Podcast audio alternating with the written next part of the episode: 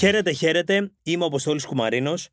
Καλώς ήρθατε σε ένα ακόμα podcast on the speakers και όπως κάνουμε πάντα, έτσι και σήμερα, πάμε να μπούμε κατευθείαν στο θέμα. Σήμερα θα μιλήσουμε για την αγαπημένη μου μη λεκτική επικοινωνία, αλλά υπό μια διαφορετική προσέγγιση αυτή τη φορά.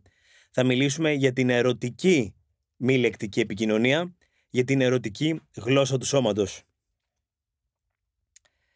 Η γλώσσα του σώματος λοιπόν καθιερώθηκε σαν μια καθημερινή έκφραση, σηματοδοτώντας ότι οι άνθρωποι σαφέστατα και δεν επικοινωνούν μόνο μέσω των λέξεων, αλλά και μέσω όλων εκείνων των κινήσεων και των μικροεκφράσεων του προσώπου που βρίσκουν έτσι μία δίωδο προς τα έξω για να εκφράσουν όλα αυτά τα οποία δεν μπορούν να πούν. Στο κομμάτι αυτό, δηλαδή της επικοινωνίας, της συμπεριφοράς, της ομιλίας, έπαιξε πολύ μεγάλο ρόλο η πρακτική ψυχολογία, αλλά και ο Σίγμουντ Φρόιντ, που θεωρείται ο πατέρας της ψυχανάλυσης. Η ψυχανάλυση λοιπόν τονίζει ότι έχουμε πολλές ασυνείδητες επιθυμίες, τις οποίες και καταπιέζουμε. Υπάρχουν φορές που ούτε και εμείς οι ίδιοι δεν γνωρίζουμε τα πραγματικά κίνητρα των πράξεών μας. Ο Φρόιντ λοιπόν που ήταν εφιολόγος, απολάμβανε να αναλύει δηλαδή με λεπτομέρειες τα αστεία, τα λάθη και τις παραδρομές της γλώσσας, όλα αυτά δηλαδή τα οποία αναφέρουμε, έλεγε το εξής ότι το, ασυνείδητο, ότι το ασυνείδητο είναι αρχαίγωνο και κυριολεκτικά ξεχυλίζει από τις απαγορευμένες επιθυμίες. Νομίζω το έχουμε ζήσει, το νιώθουμε, το αντιλαμβανόμαστε αυτό Αυτά λοιπόν τα αναφέρει ο David Cohen στο βιβλίο του αναφορικά με την ερωτική γλώσσα του σώματος. Και μπορούμε να καταλάβουμε και νομίζω ότι το κλειδί σε αυτό είναι ότι αυτό το οποίο ανέφερα προηγουμένως ότι υπάρχουν φορές που ούτε και εμείς οι ίδιοι δεν γνωρίζουμε τα πραγματικά κίνητρα των πράξεών μας. Και ότι πολλές φορές υπάρχουν ασυνείδητες επιθυμίες τις οποίες και καταπιέζουμε. Αυτές εκφράζονται μέσω της μη λεκτικής επικοινωνίας. Οπότε αυτό είναι ένα πολύ όμορφο και ενδιαφέρον κομμάτι. Πρώτον. Δεύτερον, αυτό γίνεται ακόμα περισσότερο περίπλοκο και πολύπλοκο όταν αναφερόμαστε στην ερωτική γλώσσα του σώματος, όταν μέσα σε αυτά υπησέρχεται ο έρωτας. Ας πούμε λοιπόν, για να ξεκινήσουμε από εκεί, για τη χημεία του κεραυνοβόλου έρωτα. Οι έρευνες λοιπόν έχουν δείξει ότι ο έρωτας επί της ουσίας τι είναι, είναι φυσικές αντιδράσεις του σώματός μας. Είναι ορμονικές και νευροφυσικές αντιδράσεις του σώματός μας. Όταν λοιπόν δούμε κάποιον, κάποια για πρώτη φορά και νιώσουμε αυτή την, την έλξη, αυτό το οποίο μπορεί να μας ζαλίζει ή αυτή την αδυναμία ή κάτι το οποίο προς στιγμή δεν μπορούμε να ελέγξουμε και θέλουμε να είμαστε συνέχεια με αυτόν τον άνθρωπο, πρόκειται επί της ουσίας για μια χημική ανταπόκριση του σώματος. Και γιατί συμβαίνει αυτό, συμβαίνει γιατί έτσι, αυτό το οποίο συμβαίνει πάντοτε στο σώμα μας με την έκρηση ορμονών, είτε όταν αγκαλιάζουμε έναν άνθρωπο, είτε όταν τον κοιτάζουμε στα μάτια, είτε όταν αθλούμαστε, εκρίνονται κάποιες ορμόνες. Στην περίπτωση λοιπόν του έρωτα, εκρίνεται μία ορμόνη η οποία ονομάζεται φενιλεθυλαμίνη. Φενιλεθυλαμίνη. Αυτή λοιπόν η, η χημική ουσία είναι, που είναι υπεύθυνη για τον έρωτα και είναι αυτή που επιδρά στο νευρικό σύστημα ενός ανθρώπου με τον ίδιο τρόπο που επιδρά, εδώ είναι το ιδιαίτερο ενδιαφέρον κομμάτι, οποιαδήποτε άλλη ισχυρή εθιστική ουσία. Αυτό λοιπόν είναι που μας προκαλεί αυτή την, αυτή την αδυναμία, την ανισορροπία, την ένταση, όπως τέλος πάντων το νιώθει ο καθένας, όταν συναντά έναν άνθρωπο και κάτι του συμβαίνει. Εκεί λοιπόν παρεκτρέπεται κάπως η μη λεκτική μας επικοινωνία. Μπορεί να είμαστε νευρικοί, μπορεί να είμαστε απότομοι, μπορεί να κάνουμε πράγματα τα οποία υπό άλλες συνθήκες ή σε ένα άλλο πλαίσιο, σε ένα άλλο περιβάλλον δεν θα κάναμε ποτέ. Το έχω αναφέρει ξανά, ο, ένας πολύ γνωστός συστημικός ψυχο, ψυχοθεραπευτής, ο Γκρέγκορι Μπέιτσον, είχε πει ότι η μη λεκτική επικοινωνία είναι μια πιο ειλικρινής μορφή επικοινωνίας σε σχέση με την λεκτική. Γιατί ακριβώς όλα αυτά τα μηνύματα τα οποία εκφράζουμε, επικοινωνούμε, δεν μπορούμε πάντοτε να τα σταματήσουμε ή να τα καλύψουμε. Δηλαδή κάτι το, με το οποίο κάνουμε και στη λεκτική επικοινωνία. Στη λεκτική επικοινωνία Ω άνθρωποι λέμε ψέματα, καλύπτουμε τις λέξεις μας, δεν λέμε πράγματα, το ελέγχουμε περισσότερο και πιο εύκολα. Ενώ στο κομμάτι της μη λεκτικής επικοινωνίας δεν μπορούμε στις περισσότερες περιπτώσεις να ελέγξουμε τις αντιδράσεις του σώματός μας. Και εδώ είναι το, το πολύ ενδιαφέρον κομμάτι και γι' αυτό και ο Μπέιτσον οδηγήθηκε σε αυτό, ότι δηλαδή είναι μια πιο ειλικρινής μορφή επικοινωνίας. Πάμε λοιπόν να ξεκινήσουμε από κάπου, να ξεκινήσουμε από κάπου μαζί και αν έχετε ένα χαρτί, ένα στυλό, θα μας βοηθήσει σε αυτό για να σημειώσετε κάποιες ερωτήσεις που θα μας βοηθήσουν, θα σας βοηθήσουν να καταλάβετε εάν είστε τελικά παρατηρητικοί ή όχι σε σχέση με τη γλώσσα του σώματος. Ο David Cohen λοιπόν αναφέρει κάποιες από αυτές τις ερωτήσεις και λέει πρώτη ερώτηση πόσα πράγματα αντιλαμβάνεστε από τον τρόπο με τον οποίο οι άλλοι χειρονομούν. Εδώ μπορείτε να απαντήσετε πολλά, λίγα ή σχεδόν τίποτα. Έχετε αυτές τις τρεις, τις τρεις επιλογές. Δεύτερη ερώτηση. Ονομάστε πέντε πράγματα που σας αρέσουν σχετικά με τον τρόπο με τον οποίο νομίζετε ότι σας βλέπουν οι άλλοι. Ονομάστε πέντε πράγματα που σας αρέσουν σχετικά με τον τρόπο με τον οποίο νομίζετε ότι σας βλέπουν οι άλλοι. Τώρα αυτό έχει ένα... Αυτή η ερώτηση και η απάντηση βέβαια ένα ιδιαίτερα έντονο ενδιαφέρον για να δείτε τι αντιλαμβάνεστε ότι επικοινωνείτε. Ότι έχουν κρατήσει οι άλλοι από εσάς. Για να δούμε, δεν είναι και τόσο εύκολο, ε. Νούμερο 3, τρίτη ερώτηση. Ονομάστε πέντε πράγματα που δεν σας αρέσουν σχετικά με τον τρόπο με τον οποίο νομίζετε ότι σας βλέπουν οι άλλοι. Οπότε στην δεύτερη ερώτηση καλούμαστε να απαντήσουμε για τα πέντε πράγματα που σας αρέσουν και στην τρίτη ερώτηση για τα πέντε πράγματα που δεν σας αρέσουν. Σχετικά με το πώς νομίζετε ότι σας βλέπουν οι άλλοι άνθρωποι. Τέταρτη ερώτηση. Πόσο χρόνο σας πήρε για να φτιάξετε τους καταλόγους για τις ερωτήσεις 2 και 3. Θα σας πω στο τέλος τι σημαίνει αυτό. Πέμπτη ερώτηση.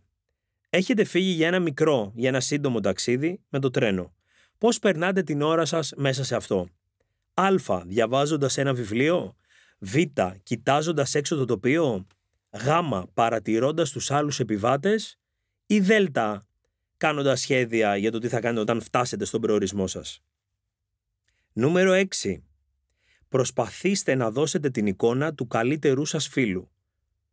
Ποιες είναι οι τέσσερις πιο χαρακτηριστικές χειρονομίες του; Θυμάστε κάτι τέτοιο; Μπορείτε να απαντήσετε. Και νούμερο 7. Όταν βγαίνετε έξω με την παρέα σας, με άλλους ανθρώπους, τι παρατηρείτε περισσότερο από όλα πάνω τους; Τα ρούχα, α τα ρούχα τους, β το επίπεδό τους στη συζήτηση, γ το χαμόγελό τους ή δ τον τρόπο που χορεύουν; Στο τέλος του podcast θα σας δώσω κάποιες απαντήσεις πάνω σε αυτά, αλλά θα έχει ιδιαίτερο ενδιαφέρον πριν ακούσετε τις απαντήσεις, τις δικές μου, να τοποθετηθείτε εσείς πρώτα πάνω σε αυτό. Οπότε, αν έχετε το χρόνο απαντήστε και αφήστε το τέλος να το ακούσετε πιθανώς όταν έχετε ολοκληρώσει τις απαντήσεις. Η ερωτική λοιπόν γλώσσα του σώματος, η μη λεκτική επικοινωνία σε αυτό το κομμάτι, όταν μας έλκει ένας άλλος άνθρωπος έχει ιδιαίτερο ενδιαφέρον, όπως είπα πριν, διότι δεν ξέρουμε πώς να αντιδράσουμε αρκετές φορές, πώς να συμπεριφερθούμε.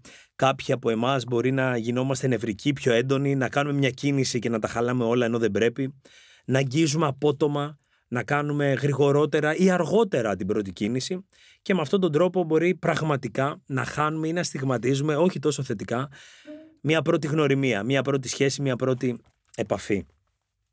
Θα ήθελα να δούμε μαζί ποια είναι αυτά τα, τα σημεία, τα πολλά μικρά σημάδια με τα οποία ένα άτομο δείχνει την, την προτίμησή του σε κάποιο άλλο μέσω της μη λεκτικής επικοινωνίας. Κάποια από αυτά τα γνωρίζετε ήδη, κάποια από αυτά τα έχετε ζήσει ήδη. Το θέμα είναι πόσο, πόσο καλύτερα μπορούμε εμείς να τα κάνουμε την επόμενη φορά που θα νιώσουμε αυτό την έλξη, τον έρωτα προς την άλλη πλευρά.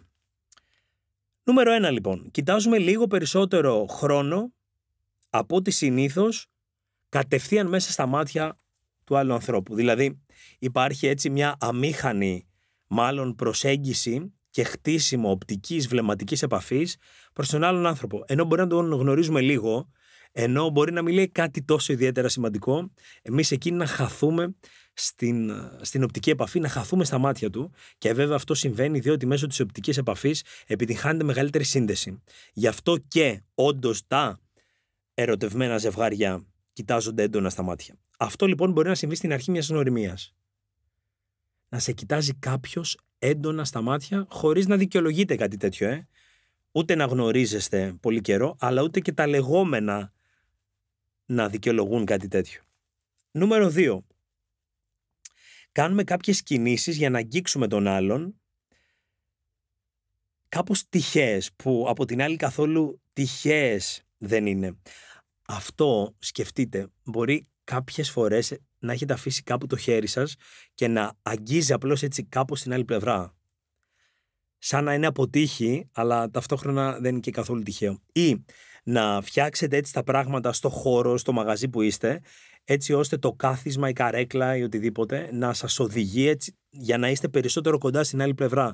Οπότε εκείνη την ώρα μπορεί να σκαρφιστείτε πράγματα, ότι μπορεί να μην χωράτε ή ότι έτσι μπορεί να εξυπηρετεί καλύτερα και τα σώματά σας να είναι πιο κοντά. Ή αυτό το οποίο αυτό μπορεί να συμβεί και μόνο από τη μία πλευρά, κάποιος που νιώθει ερωτευμένος προς την άλλη πλευρά, να κάνει τα πάντα για να πλησιάσει με αυτόν τον τρόπο την άλλη πλευρά.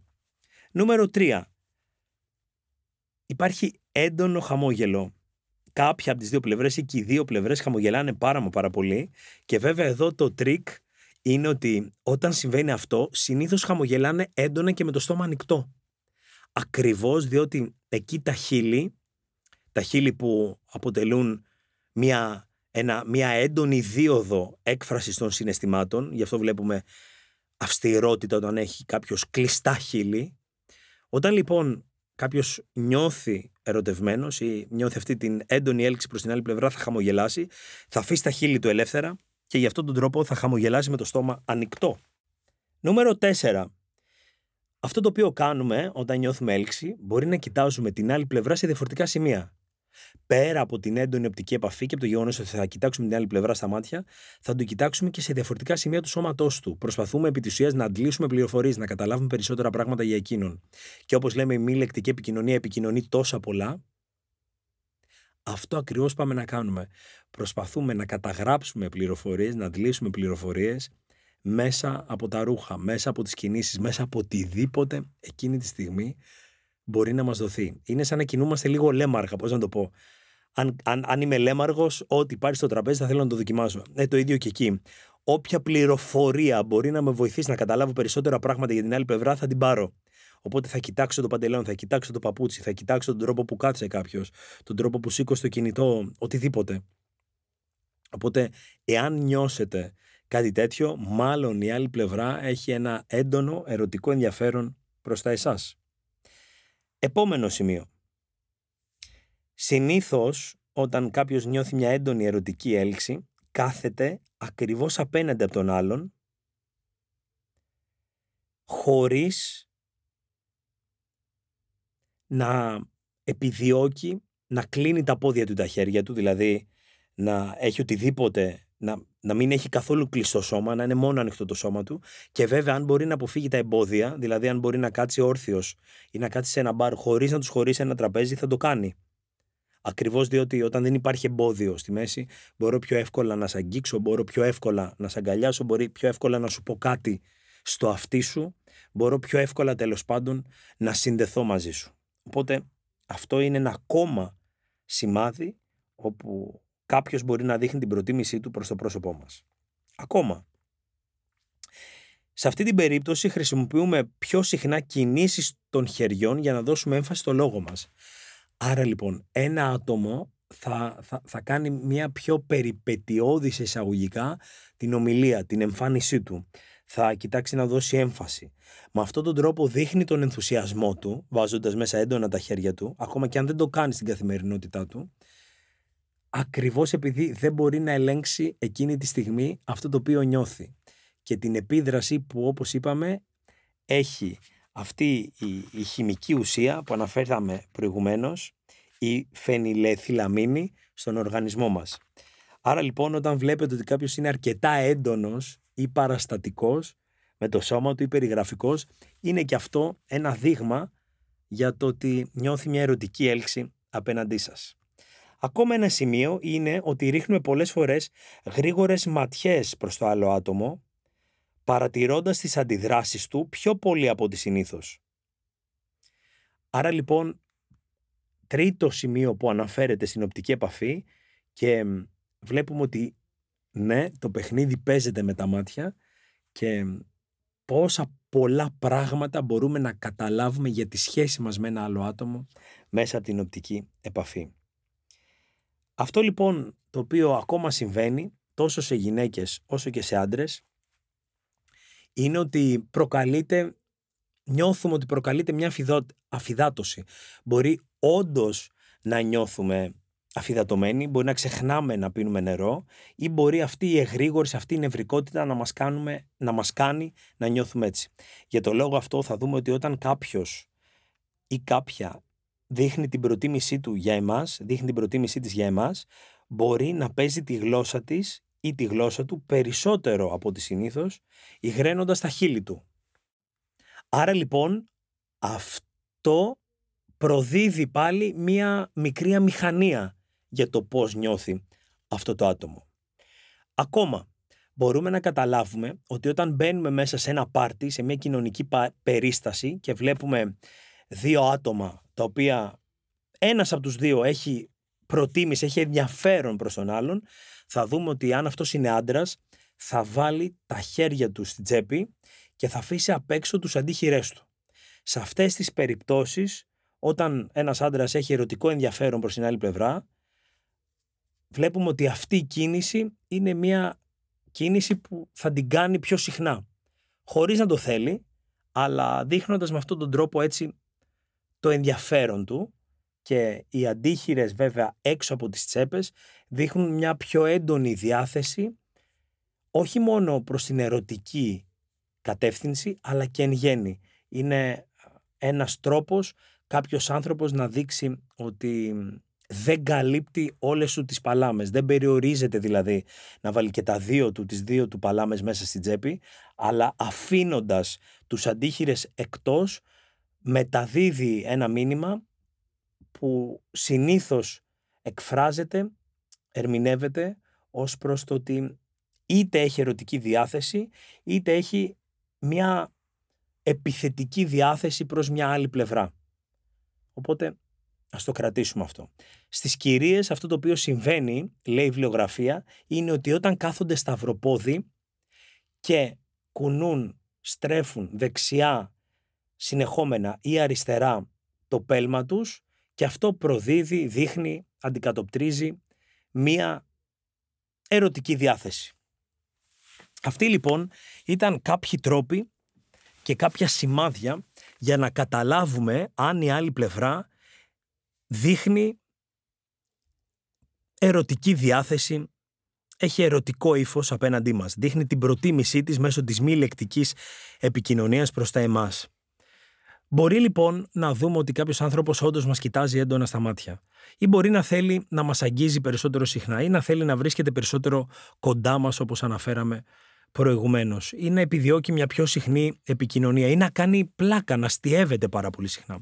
Όλα αυτά ναι, όπως είπαμε, είναι σημάδια μιας ερωτικής προσέγγισης, μιας ερωτικής μη λεκτικής επικοινωνίας. Ωστόσο, αυτό που ισχύει σε οποιαδήποτε μη λεκτική επικοινωνία είναι ότι δεν θα πρέπει να τρέχουμε να βγάλουμε συμπεράσματα. Δεν θα πρέπει να βγάζουμε συμπεράσματα εύκολα και γρήγορα. Όσα λοιπόν και να συμβαίνουν από αυτά τα οποία είπαμε, αν και τα υποστηρίζει η βιβλιογραφία, εγώ θα πρότεινα να κάνουμε λίγο υπομονή. Να περιμένουμε να τα δούμε και δεύτερη φορά ή και τρίτη φορά και να μην ερμηνεύσουμε κατευθείαν μία στάση, μία θέση ως κάτι τετελεσμένο. Έτσι κι αλλιώς, εάν κάποιος δείχνει την προτίμησή του, την προτίμησή της για εμάς, θα είναι εκεί, θα μας το δείξει ξανά και ξανά. Θα επαναληφθεί.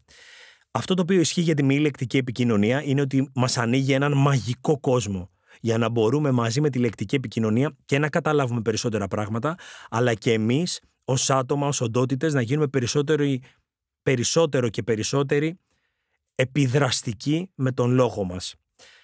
Να έχουμε λοιπόν πάντοτε κατά νου ότι η μη λεκτική επικοινωνία, ναι, αποκωδικοποιεί έναν τεράστιο θησαυρό, μπορούμε να καταλάβουμε πολλά πράγματα, αλλά πάντοτε χρειαζόμαστε χρόνο για να βεβαιωθούμε ότι αυτές οι κινήσεις όντως σημαίνουν κάτι σταθερό, κάτι το οποίο δεν είναι ψέμα. Δεν μπορούμε λοιπόν να απομονώνουμε μία χειρονομία. Πρέπει να εξετάσουμε το σύνολο των χειρονομιών, των στάσεων και των τόνων της φωνής για να μπορούμε να έχουμε μια ολοκληρωμένη εικόνα της κατάστασης. Ας μην το ξεχνάμε ποτέ αυτό, όσο και να μας έλκει η αποκωδικοποίηση της γλώσσας του σώματος και εδώ χρειάζεται υπομονή αλλά και οριμότητα αναφορικά με το τι είναι αυτό που εμείς ερμηνεύουμε ως ένα συγκεκριμένο μήνυμα. Είμαι ο Αποστόλης Κουμαρίνος. Κάθε Τετάρτη, 5 ώρα το πρωί, ένα νέο podcast. Μπορείτε να μας ακούσετε σε Spotify, Apple και Google Podcasts. Και γιατί το κάνουμε αυτό, για να ξεκινάμε τη μέρα μας με αγάπη, με έμπνευση, με όρεξη για δημιουργία και να οδεύουμε όλο και πιο κοντά στον όποιο στόχο έχουμε θέσει. Μέχρι την επόμενη φορά, keep speaking.